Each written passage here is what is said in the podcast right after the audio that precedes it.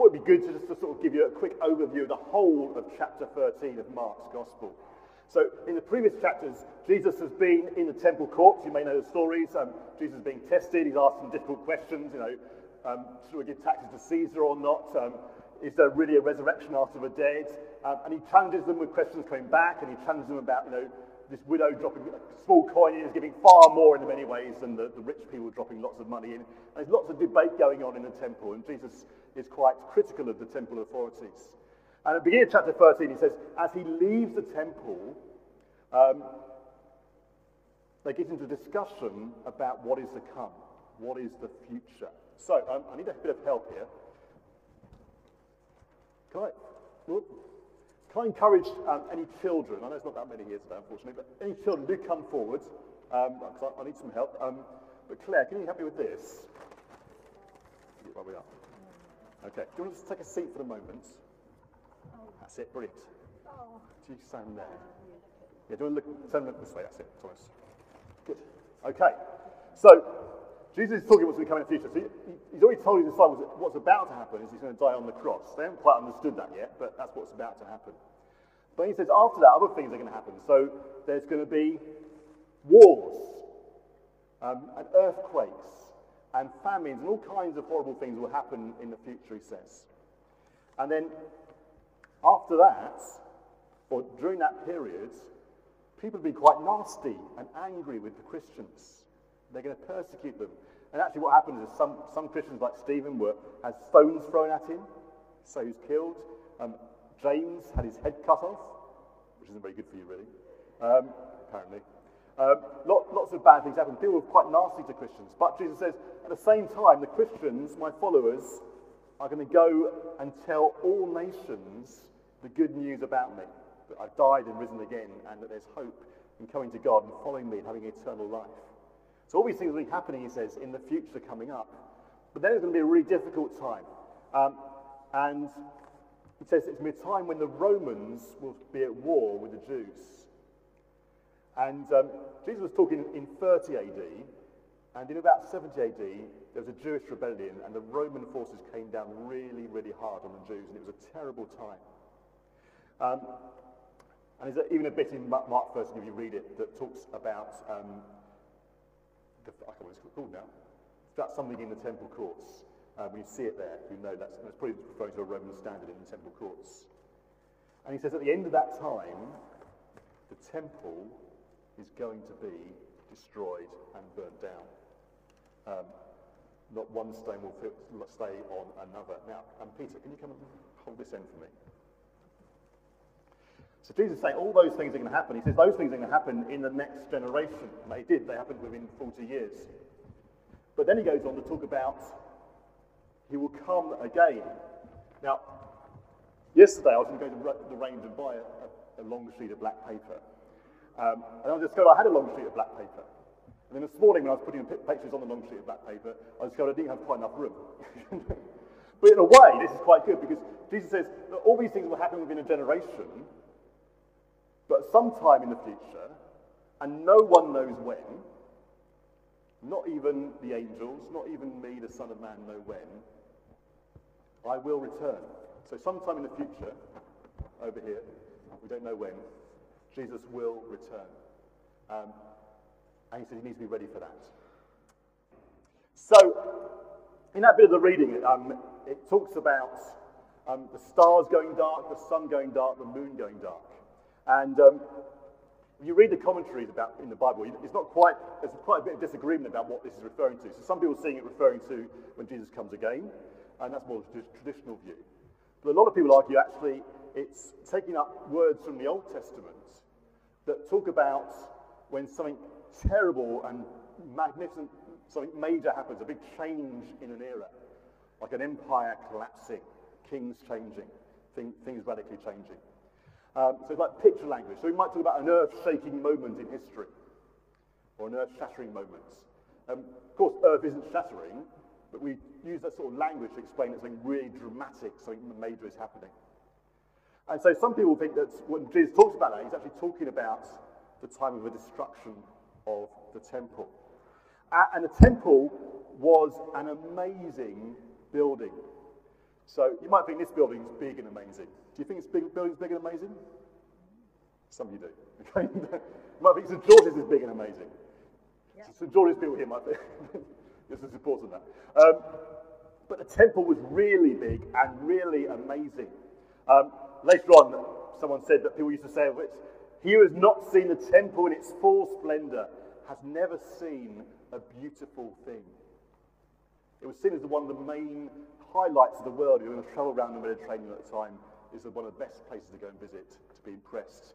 Um, and one writer said that the stones were so big that made up the temple that one of them was around 20 meters long. Now, to help you imagine that, because I'm not very good at imagining what 20 meters is, imagine that um, I'm standing here and you go to where Mike's standing at the back. Give a wave, Mike. That's about 20 meters. So there were stones as big as from me to Mike. Do you think that's big? That's really big, isn't it? Um, so this was an amazing thing. Uh, and Jesus, as he, was, as he was leaving the temple after having this debate with all the people in the temple, his disciples said to him, Jesus, look at this amazing building. Isn't it wonderful? Isn't it incredible? Look at the stones. They're so vast and big. And you know what Jesus says? He says, I tell you, not one stone will be left on another. And he goes on to talk about the rest of chapter 13.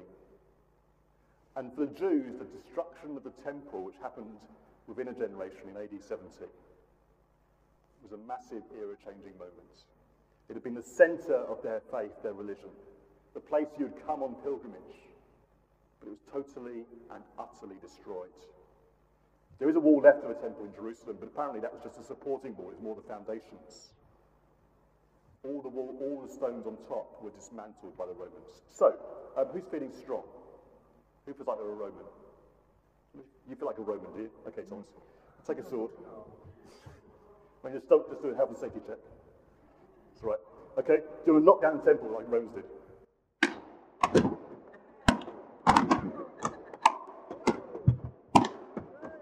Brilliant. Do that for us. Well done.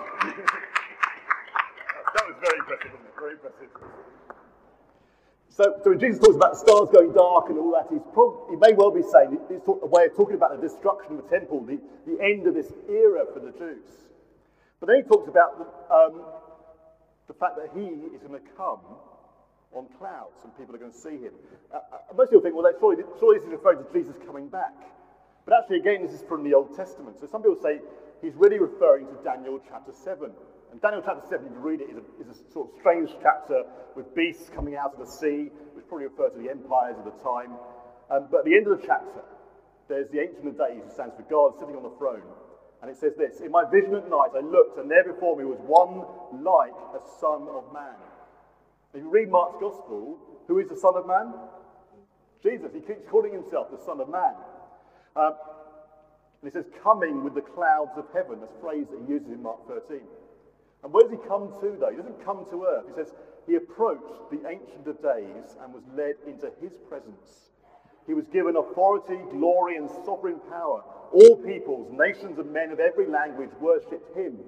His dominion is an everlasting dominion that will not pass away, and his kingdom is one that will never be destroyed. Wow.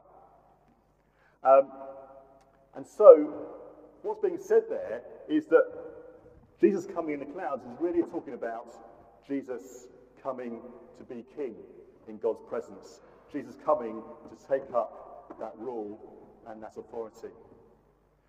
And maybe what Jesus is saying is that people will see that because by the time the temple is destroyed, they'll see that there is a big following from all nations following Jesus. And by AD 70, there were people all around the world that were following Jesus. Um, you'll see that what I predicted about the temple has come true. That I really am the one that has taken up my throne in heaven. And he talks about the angels gathering people from all nations. Uh, and by that, he probably is referring to the fact that he has dominion over all people. So, we're going to rebuild the temple. Um, can I have a bit of help, um, Thomas and Alice and Levi? Can you help put the boxes back up? But this time, we put them up that way. So, have people standing on their head. That's it.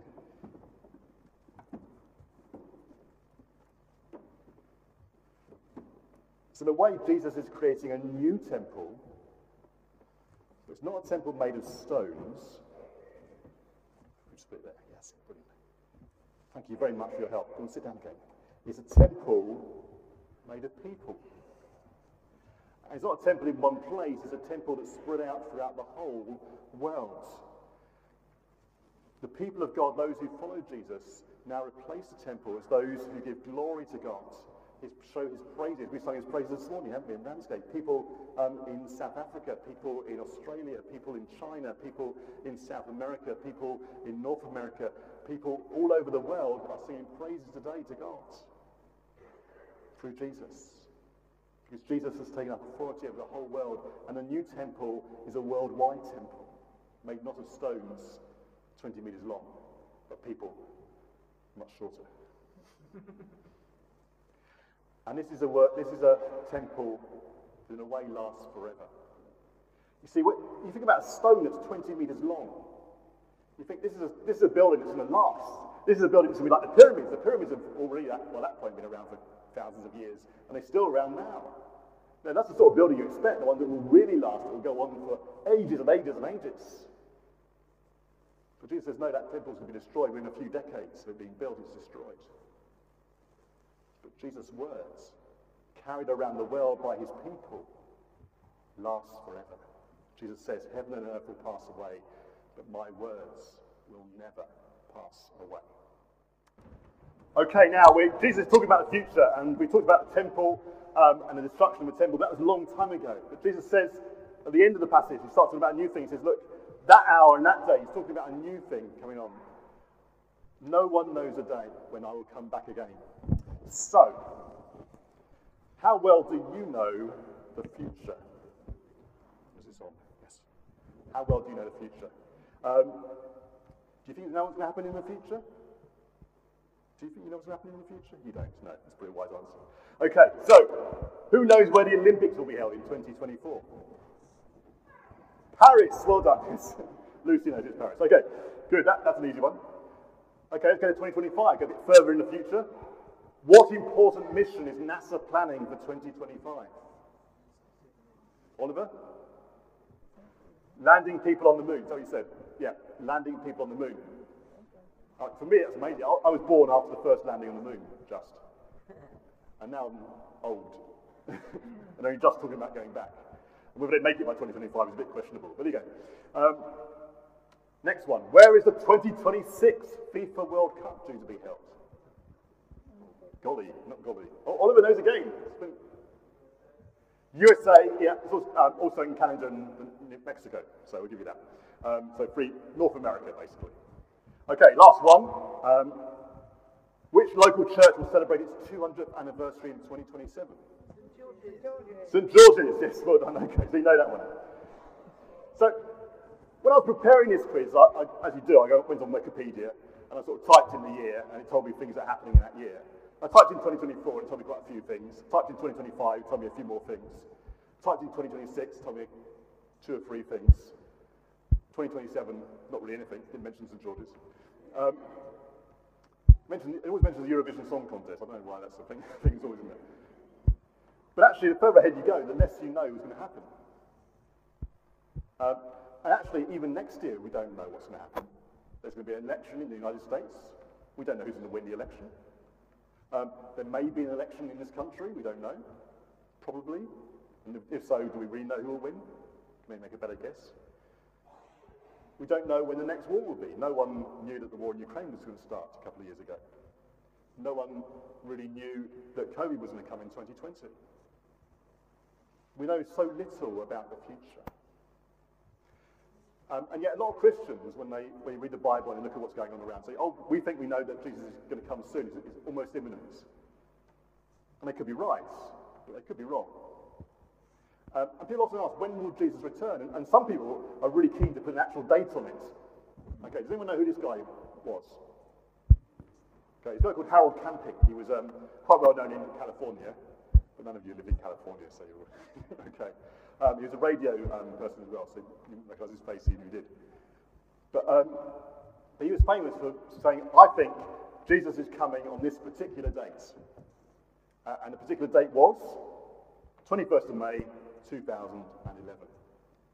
And he was wrong, as you know, if you've been, been around. Um, why was he wrong? Well, afterwards he admitted that actually no one can know. As it says in our passage, about that day or hour, no one knows, Jesus says. He says he will return, he will come back. It might be this afternoon. It might be before the end of the service. It might be tomorrow. It might be in our lifetimes. It might be in thousands of years' time. We don't know. But not knowing means we need to be ready. Now, um, do any of you do homework? I was going to use this example, but probably Oliver's the only one here that does homework. He's, he's nodding very enthusiastically, his mum's watching. um, now, if you're doing homework, and some of you remember doing homework, I guess, um, you know, you can be sitting, sitting in your room and your parents you, you must do your homework, and I'm going to come and check on you. And you can be sitting in your room doing your homework. Uh, if your parents say, I'm going to come and check on you in an hour and a half's time, then you might think after half an hour of working on homework and getting it bored, well, we're not coming for another hour. I know what I'll do. I'll just, I'll just start checking my phone. Or I'll just start playing on my PlayStation. Oliver's smiling. um, and, and it's easy, isn't it? Sort of thing, I can just do that. They won't catch me because they're not coming for another hour. But if your parents say, I'm going to come and check on you, but don't say when they're going to come and check on you, then you know that you start playing on your phone or your PlayStation or whatever, you're going to, you may well be caught. Uh, and Jesus says a similar thing. He says, look, um, imagine a master leaves their house and they leave their slaves in charge of the house. And they say to the slaves, look, keep watch. So when I come back, you're ready for me. Uh, I might come back even in the middle of the night, but you need to be ready for me. And so the slaves have to be constantly alert, constantly ready for their master to return, not knowing when he'll come. And Jesus says, as Christians, we must always be ready for Jesus to return. We need to be ready that he might return this afternoon, because he might. Um, even if he's not going to return for a thousand years, we still need to be ready. And being ready means keeping going as a Christian, keeping alert, staying awake.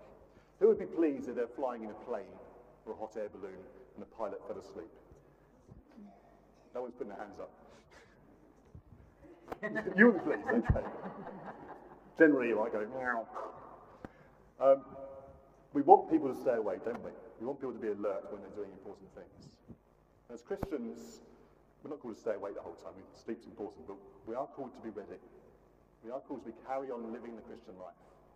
Carry on being committed to God and Jesus. Not thinking we can give up for a bit and then come back to it later. Actually seeking to do God's work as good servants. So when he does return, he will say to us, well done, good and faithful servant. So are you ready? Are you keeping watch? Not for the destruction of Jerusalem, but living as part of God's people, seeking to serve him now, ready for his return. Let's pray. Father, we thank you that you are coming back again. We thank you that all the problems of the world will be sorted out. But help us to be ready. Help us to be alert. Help us to be this kind of people you call us to be to be your living temple, giving glory for you, shining for you now. Amen.